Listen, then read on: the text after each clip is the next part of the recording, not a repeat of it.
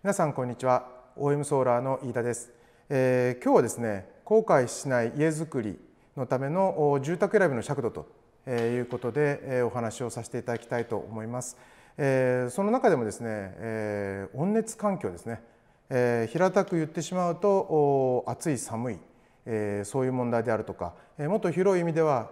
新鮮な空気、え、適当な湿度そういうものを全てひっくるめて優れた温熱環境ということを言ってますけどその優れた温熱環境をご提供したいと。しかもそれをできるだけ少ないエネルギーで提案していきたいというふうに思っています。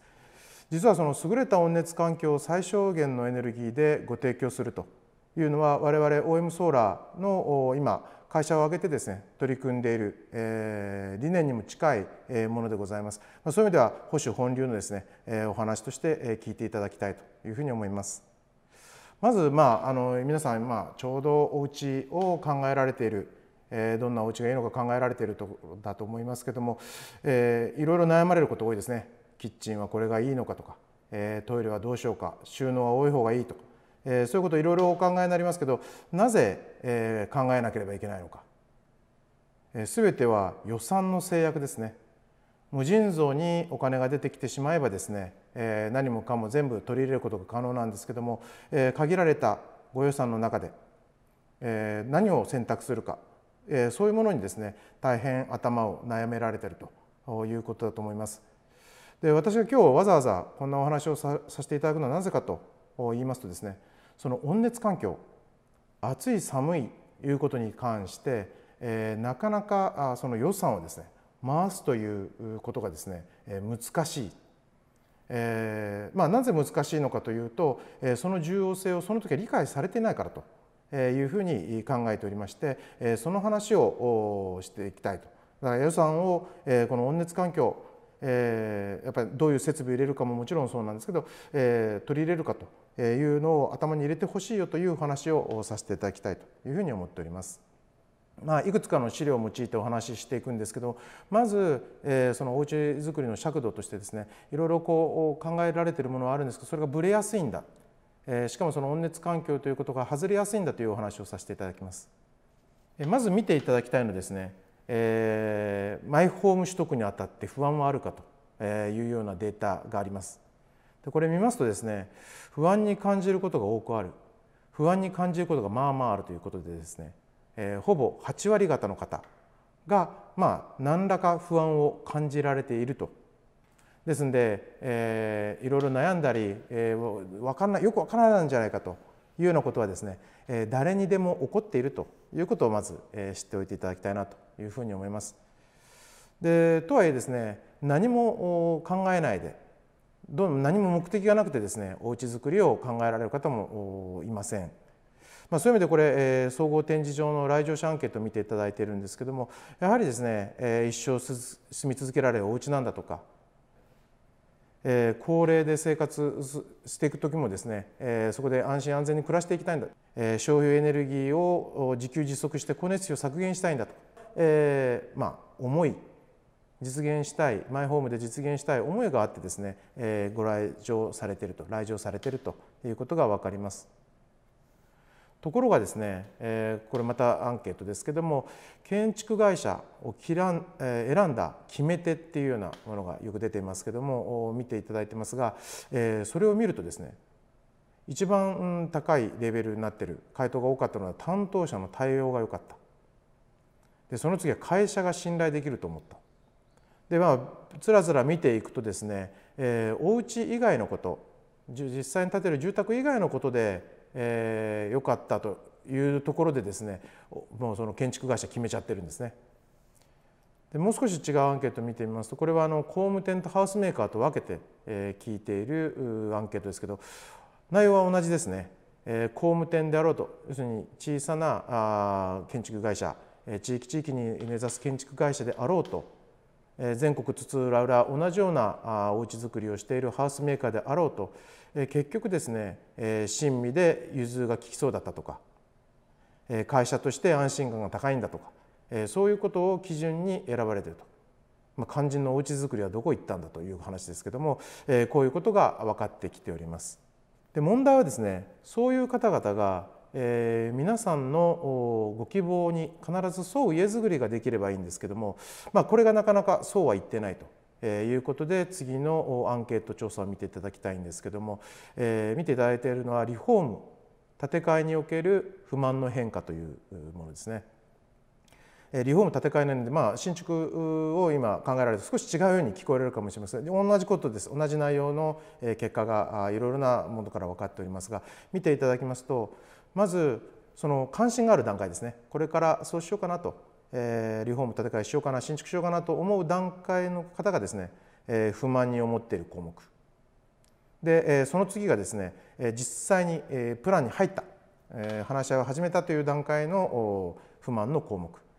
そして一番最後が、えー、終わってからですね実際住んでる時の不満の項目なんていうのが並んでいる表でになっております。でこれ見ていただくとですねまず関心がある思い立つその瞬間ぐらいの話ですね。で言うとですね、え、光熱費が高くて不満結露やカビダニが心配、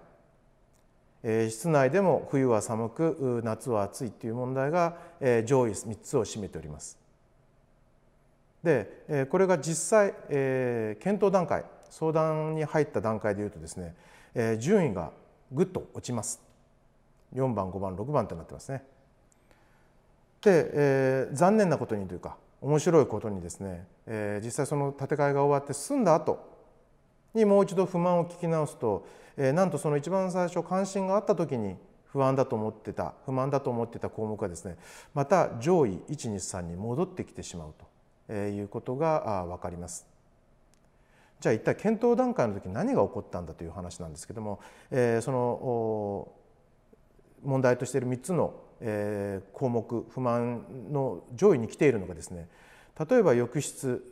とかですねトイレキッチンそういう設備系に目がいったんだなと。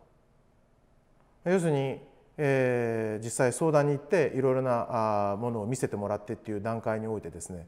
えーまあ、目に見えるものに反応してしまってそういえば長年不満に思っていたあ光熱費の問題であるとか結露の問題であるとか、えー、暑い寒いの問題というのを少し、えー、忘れ気味になってしまう。えー、これはうがった見方ですけどひょっとしたら、えー、その暑い寒いというような問題はですねきっと解決できますよというようなことをですね、えー、言われたのかもしれません。でも残念ながらあ結果としてですね済んだ後、えまたそれが不満に戻っている要するに実現に失敗したということが言えるかと思います。で、えこの1番2番3番の光熱費結露やダニカビ、えー、室内でも冬は寒くは夏は暑いこれですね全て、えー、温熱環境家の中の住環境に根ざす問題であるということで我々がここにフォーカスしている理由もよく分かっていただけるかと思います。今お話ししたのはそれなりの希望を持ってもちろん家を建てに行くわけですけども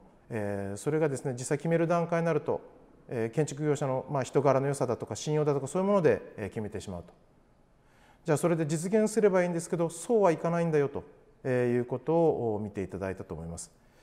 で、え、温熱環境特にその暖房に限ってのアンケートこれは我々が自社で、えー、取ったアンケートなんですけどそれを少し見ていただきたいと思います。え、実際、え、暖房に対してですね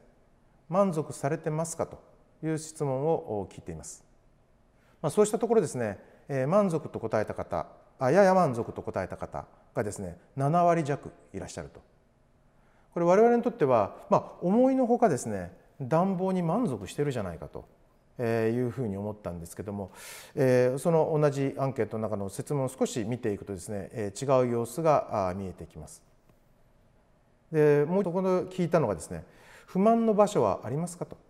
暖房が寒い場所がありますか？というようなことを聞いています。で、え面白いのは満足って答えられた方。えー、先ほどのアンケートでいうと11%ぐらいの方が満足と答えられましたけども、えー、その満足の方に不満な場所はありますか？と聞くとですね不満はないという回答。これが4割を超えています。でもやや満足と答えられた方はですね実は浴室トイレ洗面に不満があるというふうにお答えになられていますこれってですねあくまで割合の問題ですがやや不満とか不満って答えられた方とですねほぼ同じぐらいの不満足の割合なんですね。で先ほど満足と答えられた方は不満な場所はないと答えられてるんですけどその不満はないと答えた場所がですね方がですね2割切ってるということです。ではそのやや満足と答えられた方と、まあ、その不満って答えられた群のが何が違うのかっていうよくこの表を見ていくとですねリビングの暖かさなんだということが分かります。リビングが暖かければ、えー、満足って言ってしまう。で、えー、そのリビングが寒ければ、えー、その不満群に行ってしまう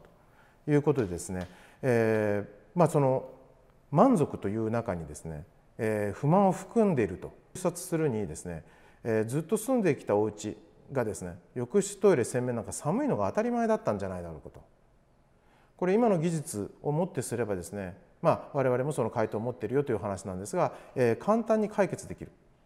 でそれこそがですね本当の満足。要するに不満はな箇所がないよということなんじゃないかなというふうに考えています。えー、このパートにおいてはそのいかに優れた温熱環境を手にしていくかという話をしていく中の、一番最初の部分をお話しさせていただきました。まあ、話した内容としましては、えーまあ、いろいろ希望を持って、住宅づくりを進めるんだけども、これが、実際の作り手お話しした人の内容によってですね、えー、ブレやすいんだということ、その中でも目に見えない温熱環境ではなくてですねえ、実際、え、目に見えたものに、え、意識がいってしまうがために温熱環境を実現するということを忘れがちになるんだというお話をさせていただきました。次のパートではですね、え、なぜ、え、優れた温熱環境を進めるのかというお話に、迫っていきたいと思います、え、次回も見ていただければと思いますのでよろしくお願いいたします。